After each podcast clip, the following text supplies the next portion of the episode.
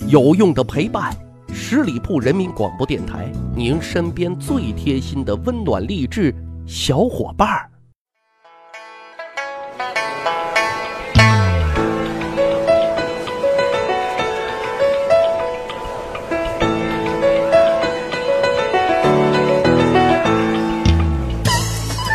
长见识，长谈资，十里铺人民广播电台密室趣谈，我是大汉啊。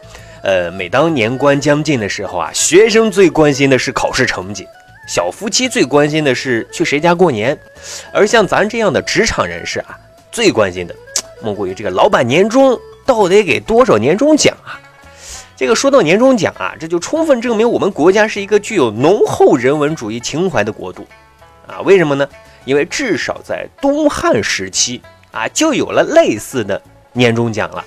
今天的节目呢，咱就聊一聊啊这年终奖的话题。根据史料记载啊，一到腊月，皇帝呢就开始给这些文武百官发放年终福利了。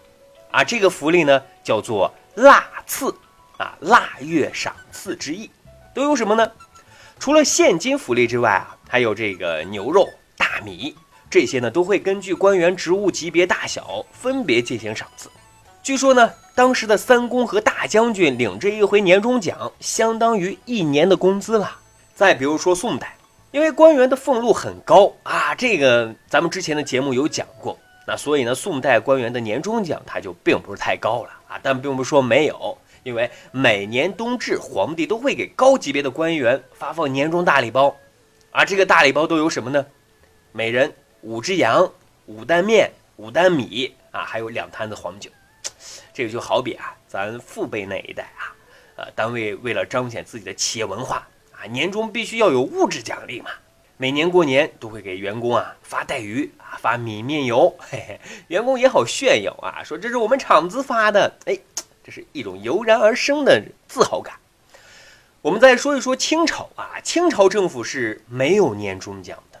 那但是并不是说没有年终福利啊，每到年终，皇帝都会给一些高级别的官员发放荷包啊。这个荷包呢，有新年祝福的寓意啊。它的性质呢，其实在我们看来很像现在的这个大红包啊。这个荷包呢也很有讲究啊，分为大、中、小啊，里面分别装有玉石、金子、银子等各类啊钱财宝物啊，根据官员的地位、贡献等等，分别进行赏赐。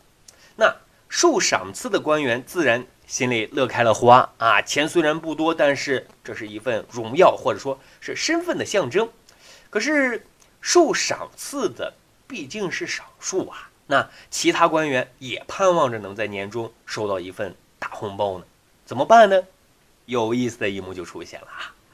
京官呢，年终奖朝廷不发，但有人来孝敬，谁呢？地方官员，为什么呢？当时地方官员他来钱的渠道很多啊，这个呢咱随后会讲啊。但是在京为官的这些官员，因为他的规矩比较多啊，又是皇城底下，那自然这个手啊就得缩一缩。所以说总的来说他们是比较穷困一些的。地方上的官员呢，他非常信奉朝上有人好办事儿啊这一个理念，所以呢他为了获取信息啊，得到京官的照应，每当冬日临近。啊，往往都会以为京官购置取暖木炭为名啊，向六部官员孝敬钱财。哎，这就是大名鼎鼎的探镜。嘿嘿，靠的这些钱啊，京官们也就可以热热闹闹的、大大方方的过一个欢天喜地的新年了。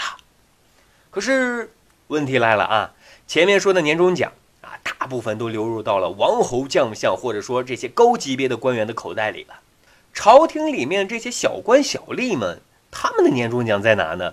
哈，正所谓上有政策，下就有对策。小官和小吏的年终奖啊，需要他们自己想办法创收，并且方法还挺多。哎，你比如说，在秦汉魏晋时期，那时候啊，公文是写在竹简上的，公文在传递过程当中，快递小哥是需要口袋把这个公文装起来的，再糊上泥胶。盖上公章，另一个部门收到这个口袋，剥掉胶泥，把公文啊倒出来，装公文的这个口袋就成了废品了。那时候装竹简的口袋有皮质的，还有丝织的，也有麻布的，这些啊都是可以卖钱的。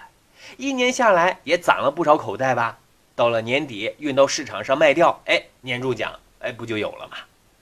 再比如说唐朝和宋朝，有一段时间呢，政府是允许各州府衙门啊向民间放高利贷的。高利贷的本金呢，有朝廷拨付的本钱啊，也有官员们自己凑的这个集资款。那获得的利润呢，国家财政它只能抽小头啊，地方是留大头的。